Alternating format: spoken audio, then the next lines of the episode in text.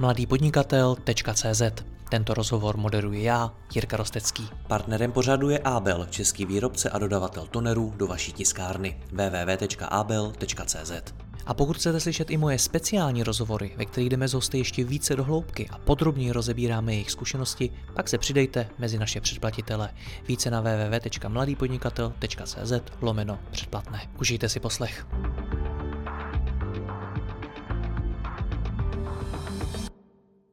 Internet je dneska plný videí, podcastů a článků o lidech, kteří mluví o investování a penězích. Jak ale může vypadat práce investičních poradců a jak mohou postupovat u svých klientů? O tom si dnes budu povídat s Markem Odehnalem. Marko, já vás vítám, dobrý den. Dobrý den, Jirko.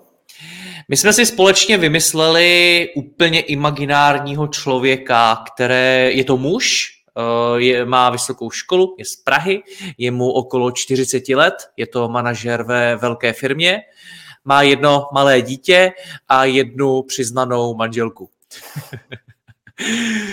Tohle, když za vámi přijde takovýhle člověk, jaký je vůbec obecně situaci z hlediska investování? Zajímá mě, jestli přišel pozdě, jestli přišel brzy, jestli je to věk, kdy má možná náskok před ostatními, nebo jestli už se toho tolik nedá, vysvě- nedá vymyslet. Co byste mu řekl? No, přišel v podstatě v ideálním věku, kdy pokud bude motivovaný, tak už zároveň je na nějaké seniorní pozici, to znamená, že má už ty příjmy dostatečný na to, aby jsme opravdu mohli investovat částky, které jsou potřeba právě na splnění té cíle, toho cíle, té renty, nebo případně to může být třeba i vícero cílů, protože samozřejmě většina lidí nemá jenom jeden cíl, je nějaký ten hlavní, to je nějaká ta renta, ta nezávislost, ale pak mají třeba i nějaký kratší cíl, může to být velmi často třeba studium dětí na nějaké zahraniční univerzitě, kdy tomu dítěti je třeba deset let a ve dvaceti ho chce právě poslat na zkušenou někam do Anglie právě a ten horizont potom je desetiletý, případně může to být třeba nákup nějakého auta nebo doplacení hypotéky, pak se bavíme třeba o třeba čtyřech, pěti letech.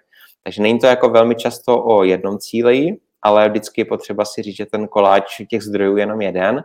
A samozřejmě málo kdo má ty zdroje takový, aby jsme za sto procent naplnili všechny ty cíle. To znamená, většinou je to o tom, že buď jeden prostě obětuje, nebo ho naopak nadváží a ten další, třeba ta renta se posune víc jakoby v čase, v čase do, do hmm. dálky. To znamená, je to takový ideální věk, kdy ten člověk už má ty zdroje, ale zároveň pořád ještě má ten čas na to si ty své cíle splnit. Rozumím těm uh, cílům, o kterých mluvíte, děti a jejich škola, hypotéka a tak dále, nějaká moje vlastní renta, příprava na stáří a podobně, ale co bývá u takovýchto lidí tou, tím spouštěcím momentem, kdy si řeknou, hele, já teď začnu investovat, teď se tomu začnu věnovat?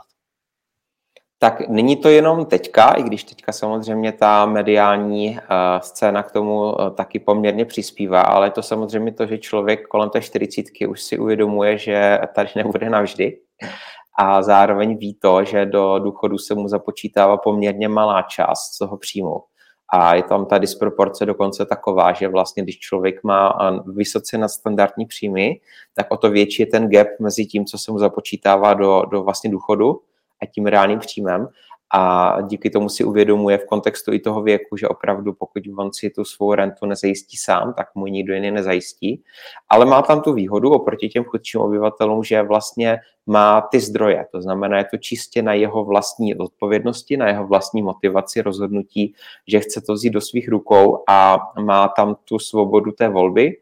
A zároveň už má věk, kdy nějakým způsobem je nějakým takovým vyzrálejším pohledem už na svět, k tomu i donucený, že je to téma, ze kterým vlastně přichází sám od sebe. Protože ten, hmm. ten čas jakoby dozrál, když to řeknu takhle jednou větou. Hmm. Kolik mají, já vím, že to je strašně obecná otázka, ale bavíme se tady o manažerech z velké firmy, okolo čtyřicet let, z Prahy, vysoká škola, jedno dítě. Kolik mají takovýto lidé pravděpodobně peněz, když se tedy bavíme o investování? Protože to je samozřejmě věk, kdy za sebou mají pravděpodobně spoustu obrovských investic. Svoje první velké investice do vlastní rodiny, do vlastního bydlení, do auta, do samozřejmě bylo tam nějaké vzdělávání, byla tam spousta dalších věcí, do kterých v tomto věku člověk asi musí investovat. Tak s čím za vámi přichází z hlediska toho, kolik mají peněz? No samozřejmě vždycky na začátku je potřeba si udělat nějaký audit těch zdrojů, to znamená, jsou to vlastně dvě věci. První, první věc je rozpočet, kde samozřejmě, tak jak jste správně řekl, tak tihle lidi už tam mají poměrně velký závaží v podobě velmi často hypotéky. A i pokud ne, tak víme, jak jsou na to nájmy v Praze. Takže i když ten příjem třeba papírově vypadá krásně, tak hnedka vlastně to bydlení jako téma, ať už vlastní nebo, nebo nájem, tak jim vezme strašně velkou část z toho. Pak samozřejmě to dítě taky není úplně levný koníček, takže i toto je něco, co kroužky, že jo, a tak dále, pokud třeba to dítě už má nevím deset let.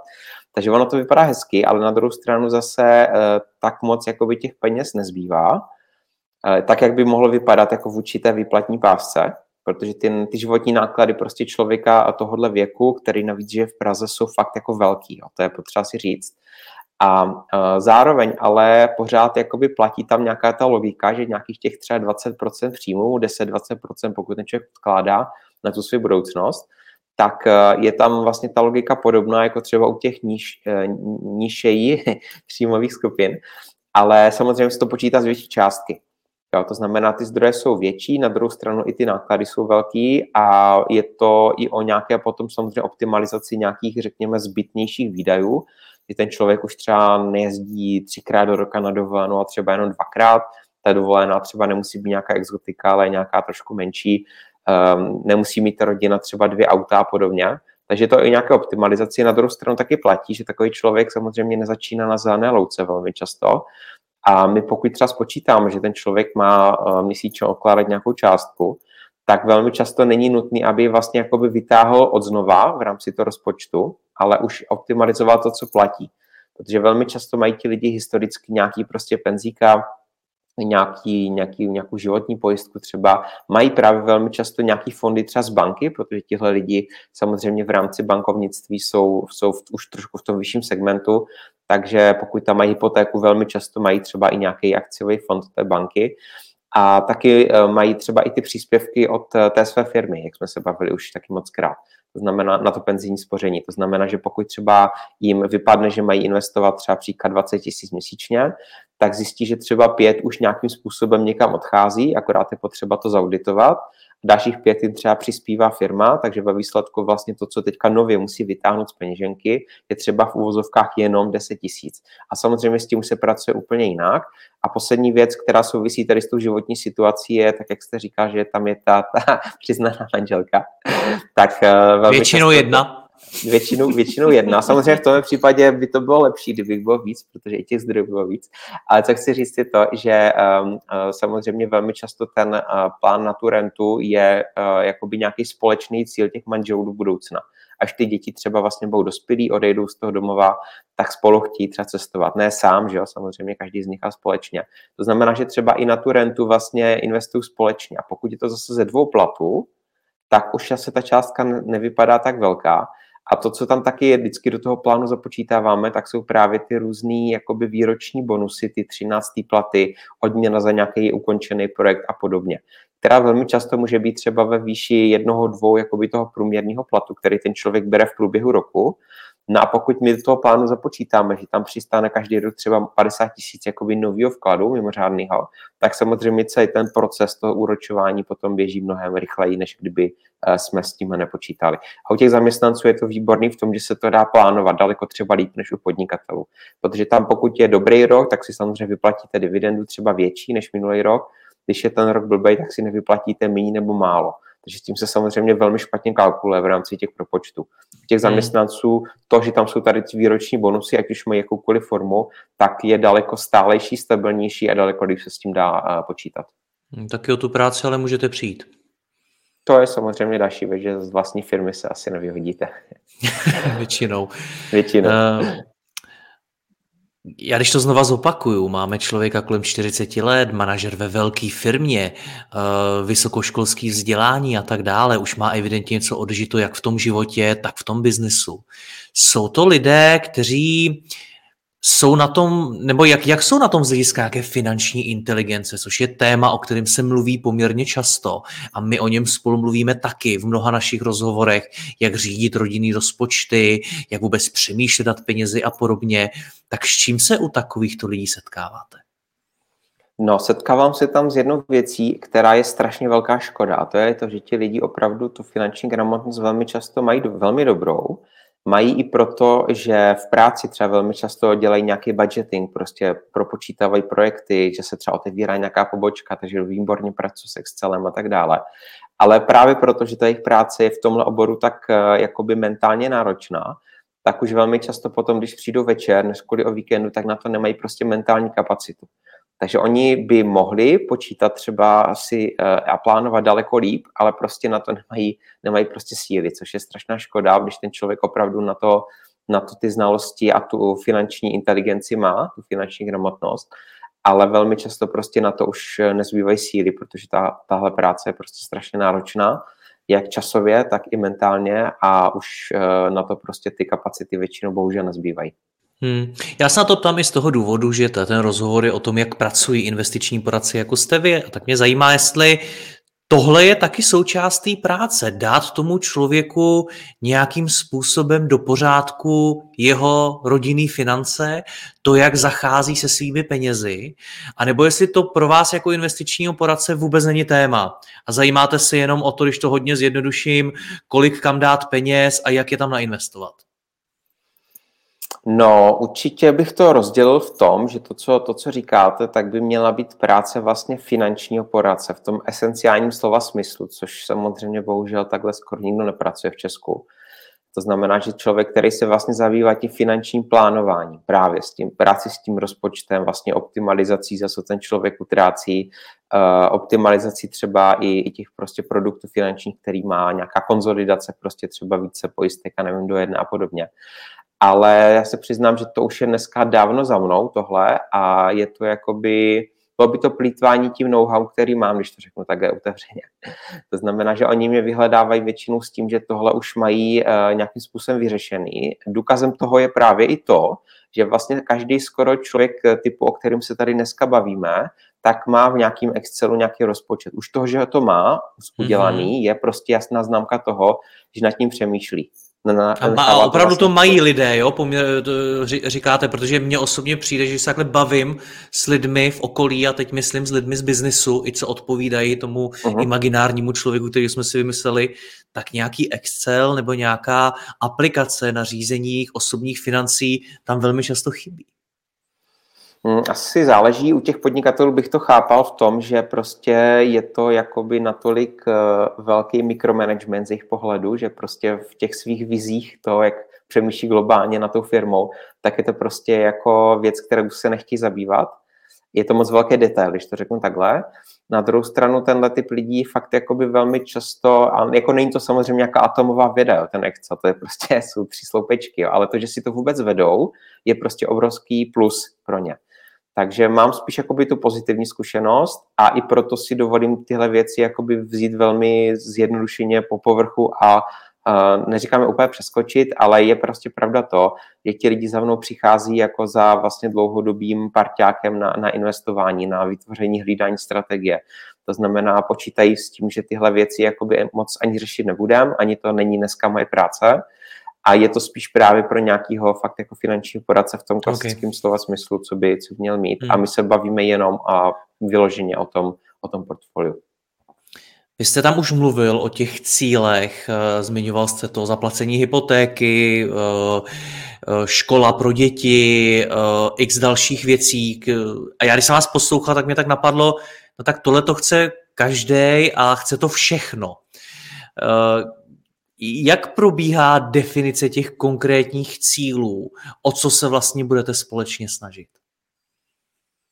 Tak my se hodně právě bavíme na začátku o těch cílech nejenom v té kvantifikovatelné rovině, to znamená, kolik to má stát, ale samozřejmě i o těch hodnotách, co to vlastně pro toho člověka symbolizuje. Protože vlastně ten cíl, když se na to pám psychologicky, tak je vlastně jakoby nějaký zhmotnění něčím, co je, za, co je zatím, o nějaké prostě motivace vnitřní, když to řeknu takhle. A třeba pokud jakoby jsme postavili proti sobě třeba tu svou rentu a třeba ty studia těch dětí a zjistíme, že oboje prostě nevyjde, nebo ta renta bude muset být mnohem později, tak to, pro co se ten člověk rozhodne, tak taky značí, jestli prostě mm, jakoby je víc takovej, uh, bych to řekl, mm, závisí mu víc jako na těch ostatních než na sobě. To znamená, že upřednostní to vzdělání těch dětí před tou svou rentou, třeba ne úplně, ale to, že prostě ji bude mít později. A někdo třeba jde vyloženě prostě po té své rentě a tyhle jakoby doplňkový cíle třeba neřeší. Takže je potřeba to spočítat a fakt jakoby ten balík by musel být obrovský, aby to vyšlo ze sto procent. Takže velmi často zjistíme, že ten jeden cíl je dosažitelný třeba na třicet procent a z toho zjistíme, že prostě bude lepší ho jakoby odepsat, protože by mohlo ohrozit ty další dva, které kromě toho, že jsou realističtí dosažitelný, tak zároveň jsou třeba ve výsledku i důležitější pro toho klienta. A třeba to, to auto nebo ten barák prostě jsou věci, když se bavíme o té budoucnosti a ten klient si tam představí jakoby toho svého potomka, který bude mít prostě ten, ten titul z, z toho Harvardu třeba a zároveň si představí sebe v té své nezávislosti, tak vlastně ty materiální věci třeba v tomhle kontextu sám jakoby pro sebe odsune na vedlejší kolej a tady ten cíl krátkej vlastně zjistí, že není až tak důležitý a třeba ho vypustí vlastně úplně. Takže stanovíte, stanovíte priority. Uh, jo, a časový, přesně tak, časové priority, ale i jakoby vnitřní priority a musí se to nějakým způsobem potkat, takže hodně se bavíme na začátku tady na té, řekněme, obecnější úrovni, kde vlastně stanovujeme ty priority a vlastně nějakou jako posloupnost, ve které by jsme jich měli vlastně dosáhnout. Okay. Tohle, o čem se teď bavíme, mi přijde, že je takový, mě napadlo to slovo ušetřit si na něco takového, ale já vím, že to není šetření, ale prostě uh, vytvořit si nějaký finanční, finanční základ pro něco takového, třeba proto, abych měl na studium mých dětí a podobně. Jak to jde dohromady s tím, o čem se bavíme v mnoha našich rozhovorech společně, a to je renta. Vy jste mi v, na, v našem posledním rozhovoru vysvětloval a posluchačům ho doporučuji, jaký je rozdíl mezi rentou a důchodem. A že doporučujete spíš přemýšlet nad tou rentou, než nad tím důchodem. Na tou rentou můžete mít větší kontrolu. Jak to jde ale dohromady se všemi těmito cíli, o kterých se tady teď bavíme? No... Mm... Jako velmi často dospějeme k tomu, že prostě ten, ta renta je skutečně ten cíl a u těch studií těch dětí taky je to jakoby přání otce myšlenky, to znamená, že ne každý to dítě, který uh, vy jako v momentě, kdy je v té kolíbce, tak mu namodelujete tu kariéru, co bude dělat kdy, tak samozřejmě ve výsledku to tak třeba být nemusí a, a můžete si třeba ho uh, prezentovat jako budoucího právníka a to dítě bude mít třeba umělecký sklony, bude dělat nějaký svobodný povolání, takže vlastně půjde úplně jinou cestou. Takže doporučujete svým klientům ty děti tolik neřešit? Um, no, v podstatě, v podstatě jo, protože jde o to, že pokud my uh, budeme investovat na tu rentu a ten cíl se třeba změní za těch deset let a najednou ta škola bude potřeba, tak můžeme vlastně sáhnout do toho balíku uh, pro tu rentu. Jo, že vždycky tam ta možnost tam je, ty peníze jsou vlastně jedny a čím je učíte, je vlastně vaše věc a může se to klidně v průběhu času změnit. Ale není to jedno na začátku, protože pokud třeba investujeme na studia dětí třeba na sedm let, řeknu příklad tomu dítě je třeba třináct a ve dvaceti má jít na nějakou tu univerzitu, tak tohle portfolio na těch sedm let je mnohem konzervativnější samozřejmě než to dlouhodobí. To znamená, že pokud bychom si tam dali ten deadline těch sedmi let a ono na tu univerzitu nešlo, nebo by šlo třeba později, tak vlastně ty peníze šly zbytečně konzervativní cestou, jo, jestli mě rozumíte. A takže vy, vy spíš ty klienty vedete k tomu, aby spíš než nad těmito věcmi přemýšleli nad tou rentou? Uh, jo, jo, jo, protože tyhle, tyhle cíle jsou, ty krátkodobí se vlastně jakoby můžou měnit, ale ta, uh, jak v čase, kdy, tak i třeba jestli vůbec ho budeme chtít naplnit. A zároveň třeba to auto, jo, člověk si chce třeba našetřit, já nevím, tři čtvrtě milionu auto nebo milion, a pak právě změní třeba práci a dostane služební auto. Najednou to není téma. Nebo má operativní leasing. Jo, takže vlastně tyhle, tyhle věci se můžou změnit velmi často. Stejně tak to studium těch dětí. Ale to, co se nemění, což je vlastně jakoby takový ten ultimátní plán na ten svůj život, ten cíl, tak je právě ta moje finanční nezávislost. A tahle vlastně tohle téma, který se vlastně vyne tím vaším životem až, až do toho stáří. A většinou je to cíl, který člověk jako nezmění v čase. Takže proto bych ho doporučil spíš jako upřednostnit, protože to je něco, co se týká bytostně vás. Ty ostatní věci se týkají věcí kolem vás a ty se můžou měnit. Hmm. Jasně, ale změní se úplně všechno a my, když se bavíme o rentě, tak je to v zásadě nějaká částka, kterou bych chtěl třeba získávat nebo čerpat, až mi bude padesát pět nebo šedesát a více.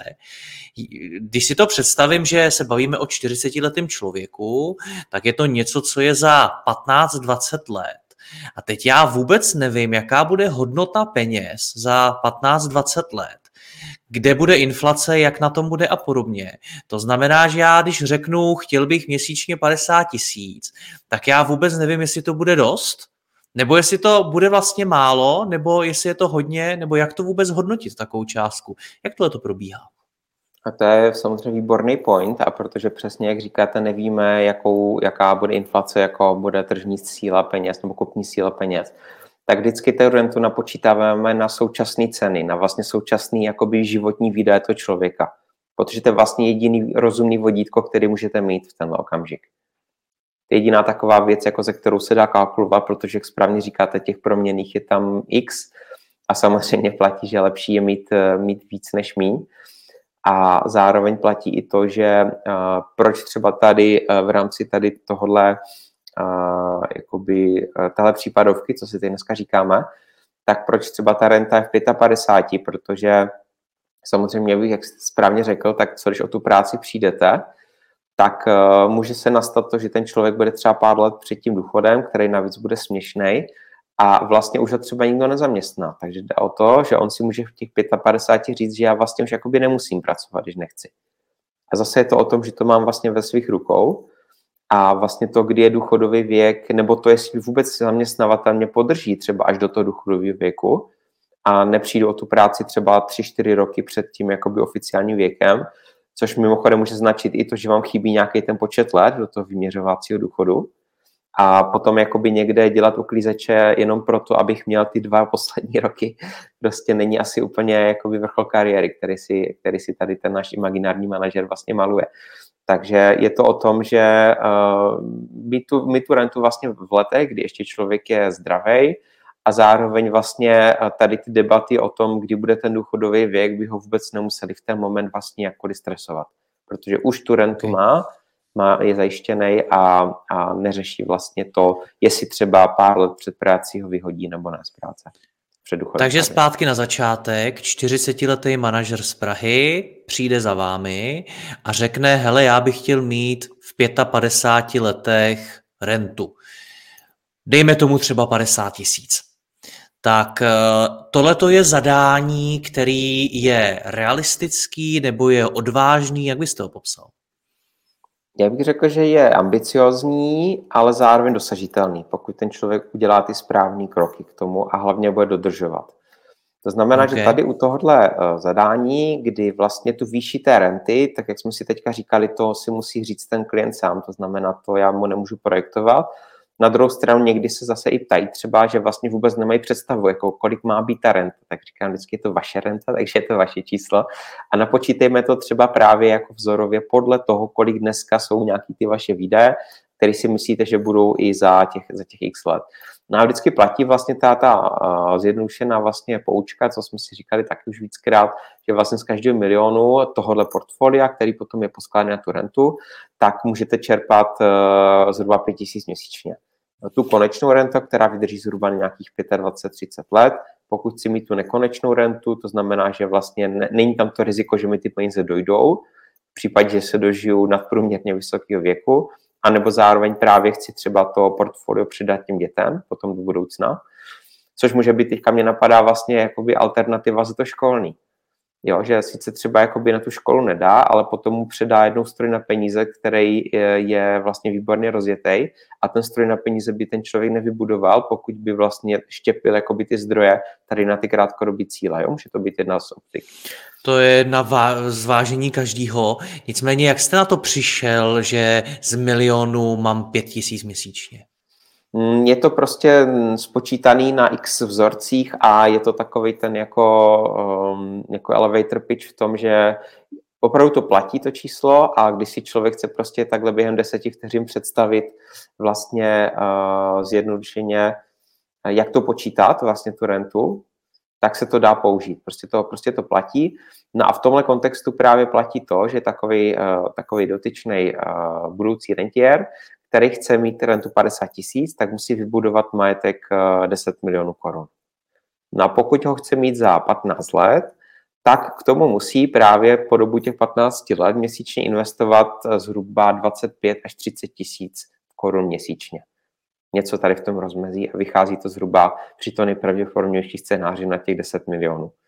Což samozřejmě vypadá jako velká částka, na druhou stranu znovu zopakuju to, že velmi často je to ze dvou platů a pokud už vlastně uh, máme jakoby na osobu třeba deset tisíc, dvanáct vůči jednomu z těch platů, tak už to není zase tak, tak hrozný.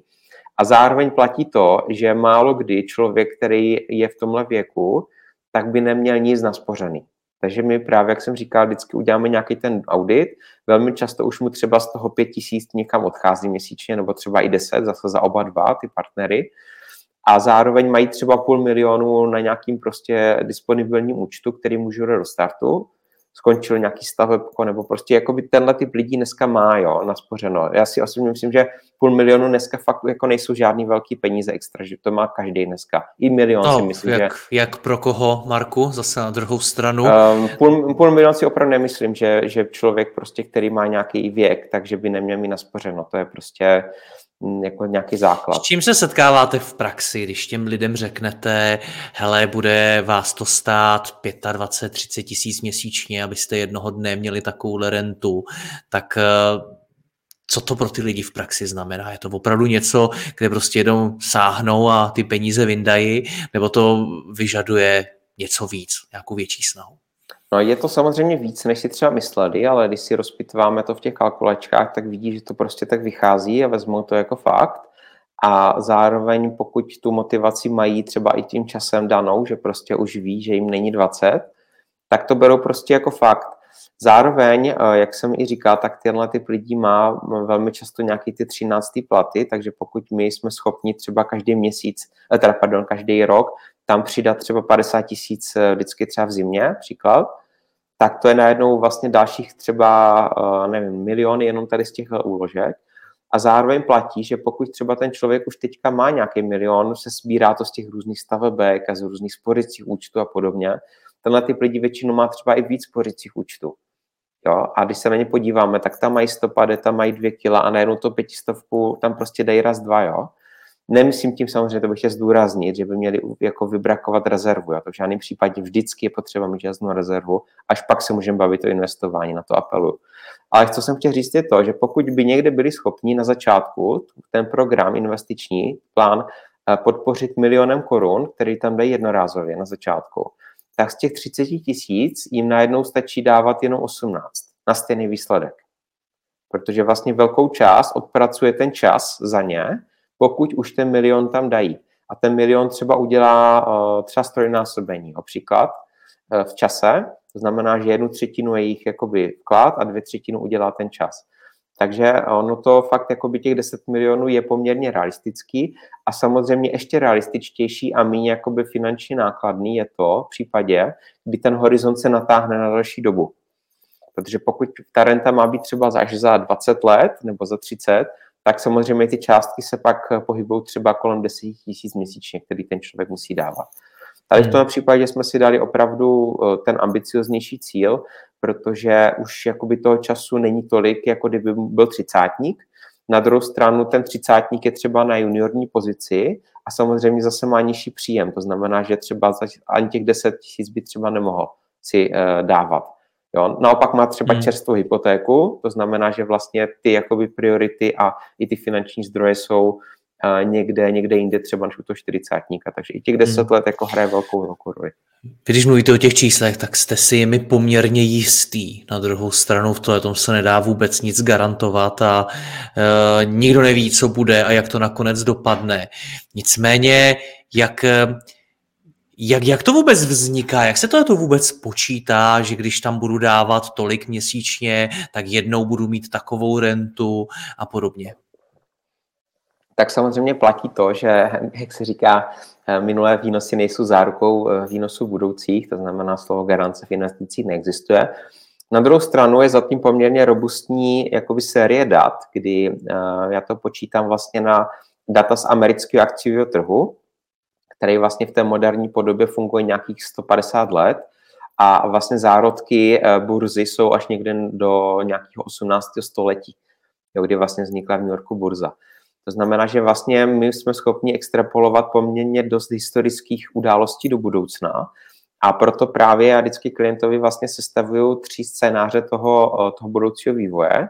Takže když si to řekneme konkrétně, tak ten těch deset milionů, to znamená při tady té investici dvacet pět až třicet tisíc měsíčně na patnáct let, bez jakékoliv úložky jednorázové nebo mimořádné, bavíme se teď jenom o tom pravidelným, tak vychází na těch deset milionů právě při předpokladu, že ty akcie budou vydělávat zhruba nějakých osm až devět procent ročně, což je průměr trhu a je to vlastně, ten medián znamená vlastně ten přesný průměr.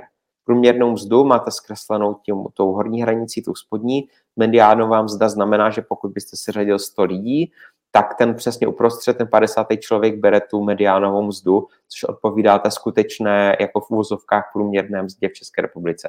To znamená, že těch deset milionů po patnácti letech je ten jakoby nejpravděpodobnější scénář. Nicméně na klientům ukazují samozřejmě i ty hraniční varianty. Tam to se používá takzvaná Monte Carlo simulace, nebo jakoby házení kostkou a je to, jakoby, jsou to takové jako paralelní reality, jo? Tak jak teďka v Marvelu se hodně řeší ty, ty multiverza a podobně, ty multi, mnoho vesmíry, tak je to vlastně stejný, stejný koncept a znamená to to, že třeba tady v tomhle našem konkrétním příkladě, pokud by ten klient během těch patnácti let vlastně vychytal všechny ty historické krize, co kdy byly, to znamená, že by to bylo, bylo by to vlastně jako deset procent nejhorších období historicky, tak ten výsledek by nebyl deset milionů, ale byl by zhruba šest a půl milionu. A značilo by to nějaký průměrný roční výnos tři až tři a půl procenta. Takže pardon, kdyby se za těch patnáct let staly ty nejhorší události historie světa, kde se teda bavíme o přírodních katastrofách, o válkách, o pandemiích, o všem možným během patnácti let. Krize, no, co bývaly. Uhum, ty ekonomické krize. Především. OK. To by možná po těch patnácti letech mu bylo jedno, jestli to dělá šest nebo sedm milionů. No, no, no. Takže, ale i to je dobrý výsledek, protože já jsem tady spočítal a vždycky to ukazuju i to, jaká by byla jakoby cena za jistotu. Jistota je v tomto případě braná jakoby spořícím účtem v bance, který by měl po celou tu dobu nějaký jedna a půl procenta úrok, což je takový jakoby průměr na, na jakoby bankovní vklady historicky. Někdy je teď je víc, mnohem víc, pak jsme měli období, že deset let, kdy byly úroky, no a něco mezi tím. A ta cena jistoty v té bance je, že po těch patnácti letech by ten výsledek byl pět a půl milionu. To znamená o milion horší, než ten úplně katastrofický scénář na těch akcích. A to si myslím, že je jakoby dost vypovídající samo o sobě. A aby jsme to zakončili tady tu matematickou vložku i nějak optimisticky, tak může samozřejmě nastat situace, a to je zase těch deset procent těch nejlepších jakoby dnů historicky, kdy žádná jakoby velká krize nebyla, to byly třeba celý devadesátý roky. A v tomhle případě, když by ty akciové trhy dělaly průměrně třeba patnáct procent za rok, což jako není nereálný, stalo se to historicky, tak ten výsledek by na stejný období mohl být osmnáct milionů korun nominálně. Dobře, teď jste řekl spoustu čísel a spoustu matematiky. Každý, kdo jde investovat, tak si ty, ty věci musí předem spočítat sám a musí, musí jim porozumět, jak, jak vůbec fungujou. Shrňte nám to tedy, jak jste tohleto spočítal všechno? Tak na tohle, tady na ty paralelní scénáře už je samozřejmě potřeba specializovaný software, který jakoby není na, na internetu veřejně k dispozici a je drahej. ale jde o to, že vždycky ty kalkulačky, které najdete buď u mě na webu, nebo na měsíc tečka cé zet, na peníze tečka cé zet, prostě kdekoliv, takový ty spočítejte si vlastně, kolik máte odkládat, že jo? Tak ten počítá, tyhle softwary počítají s tou mediánovou hodnotou, s tím průměrem vlastně, s tím skutečným průměrem. To znamená s těma deseti milionama, který my si tady pro toho hypotetického manažera vlastně chystáme na tu jeho rentu. To znamená s tou, s tou nejpravděpodobnější variantou. Víte, proč se ptám? Dneska je internet plnej takových těch, hele, dávej semka tohle, jednoho dne z tebe bude multimilionář a podobně, tak mě zajímá, jak si tyhle ty čísla skutečně spočítat racionálně a bez nějakého marketingu, snahy prodeje, snahy o prodej a opíjení rohlíkem zatím. Uhum. Tak vždycky samozřejmě potřeba hledat zdroje těch dat, jo, ať se bavíme vlastně konkrétně. Takže ať už jsou to tady, já tam já používám třeba zdroje vlastně z amerického Fedu, z americké centrální banky, která má normálně veřejně ty data, takže je to jenom o tom, že ten software je umí vytahat z těch jejich jako ročenek za těch sto let zpátky. A určitě i tady ty portály typu třeba, jak jsme si říkali, tak ty data mají vlastně z podobného zdroje, to znamená, že uh, asi bych dal na nějakou jako kredibilitu to média, odkud uh, beru tady ty výpočty. Protože samozřejmě uh, média tohohle typu si to necucají z prstu.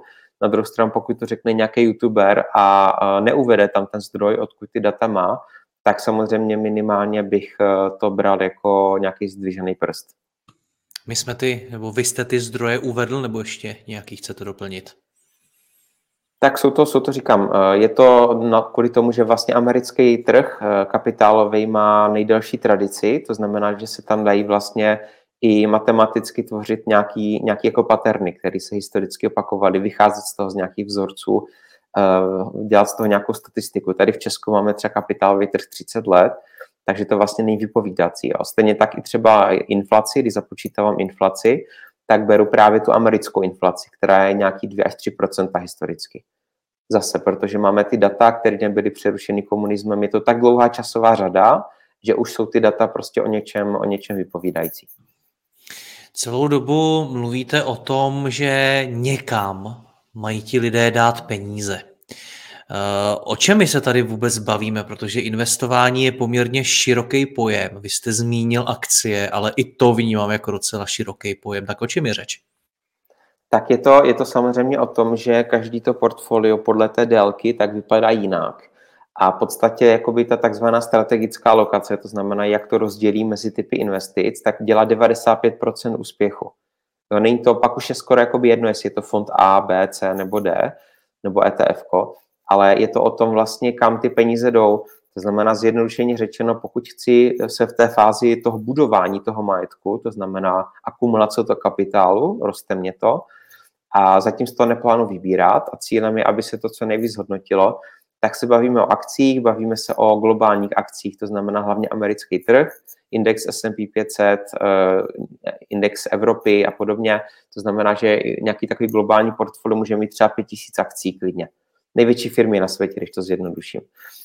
Když, když už je to potom to portfolio na tu rentu, tak je to samozřejmě takzvaný smíšený portfolio, multi-asset, a tam pak máte z nějaké části akcie, máte tam dluhopisy státní firemní, máte tam nemovitosti na pronájem, máte tam i trošku zlata třeba, který v některých stresových situacích může něco udělat.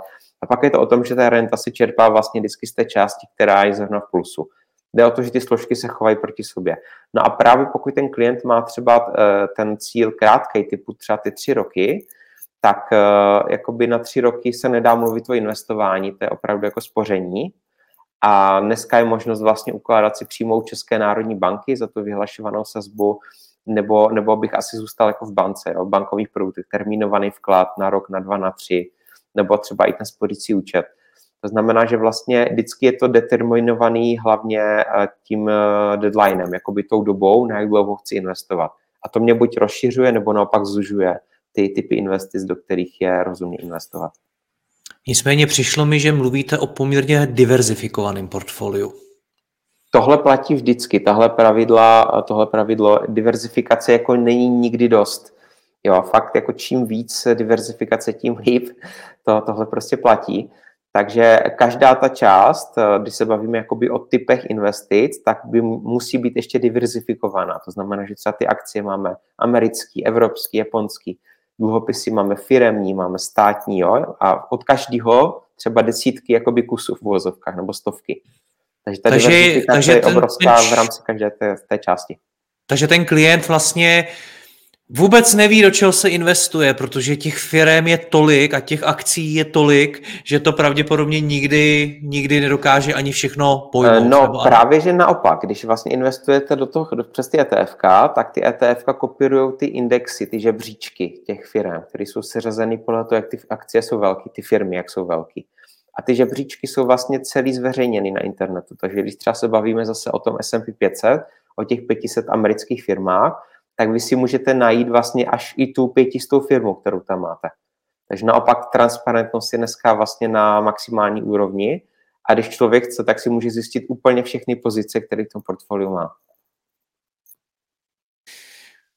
Proč, proč ETFka? Jaký, jak, jaký, jak byste popsal z hlediska jejich výhod a nevýhod? Protože opět, když se začnu zajímat o investování, přijde mi, že na každém rohu na internetu mi někdo nabízí nebo navrhuje nebo prezentuje něco jiného.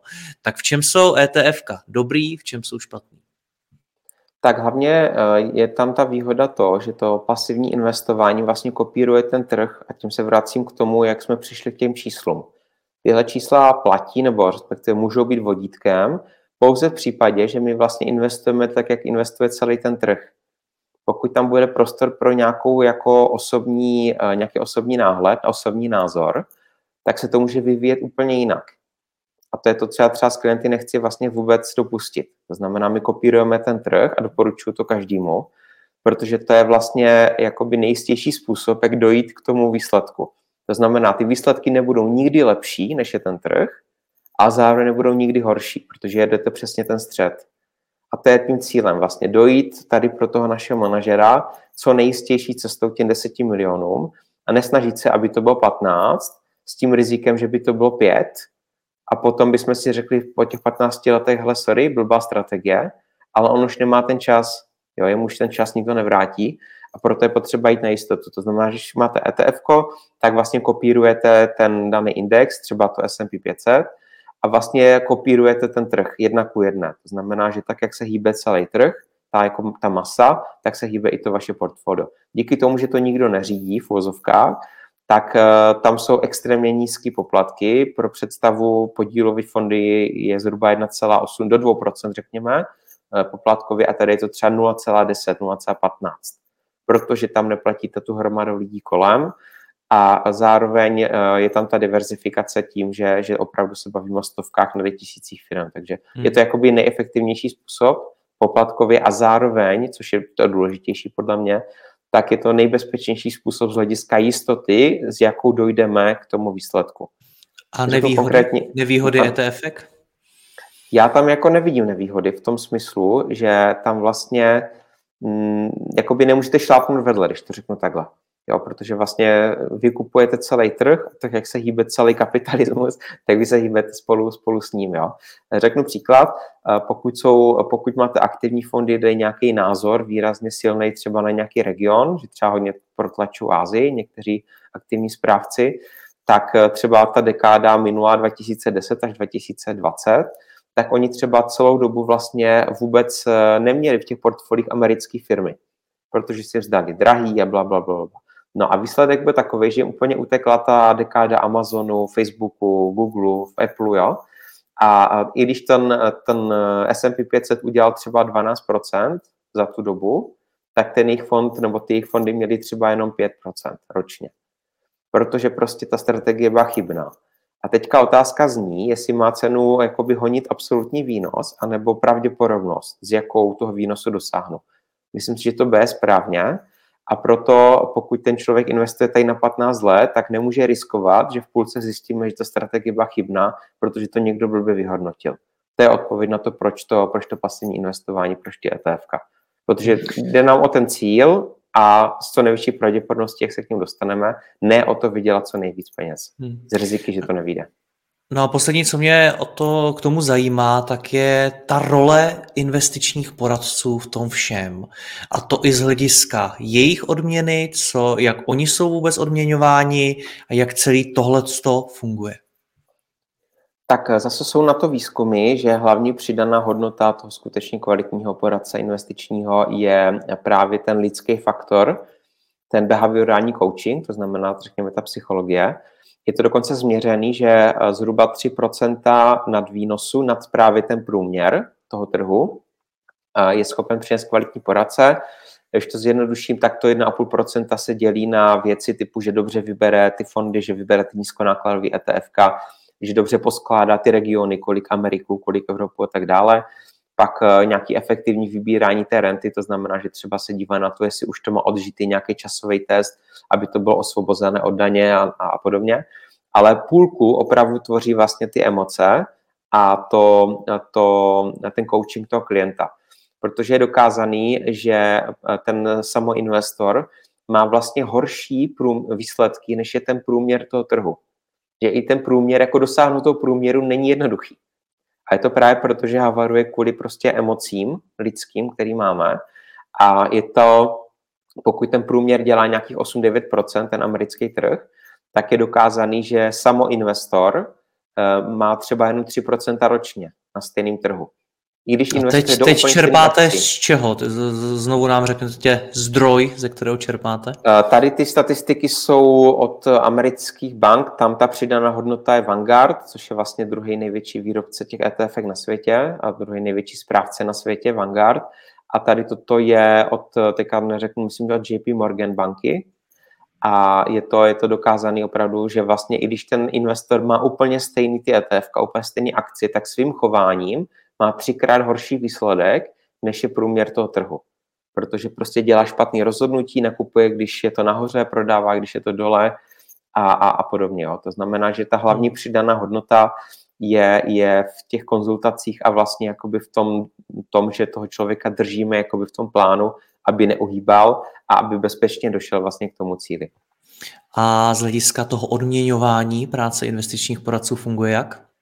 Taky těch modelů několik, buď je to vyloženě jenom hodinovka a konzultace párkrát za rok, což mně přijde jakoby docela jako blbě škálovatelný biznisově, takže nejčastější se používá vlastně takzvaný management fee, to znamená vlastně odměna za správu, kdy je to nějaký jedna až jedna celá pět procenta vlastně ročně z toho objemu, toho majetku.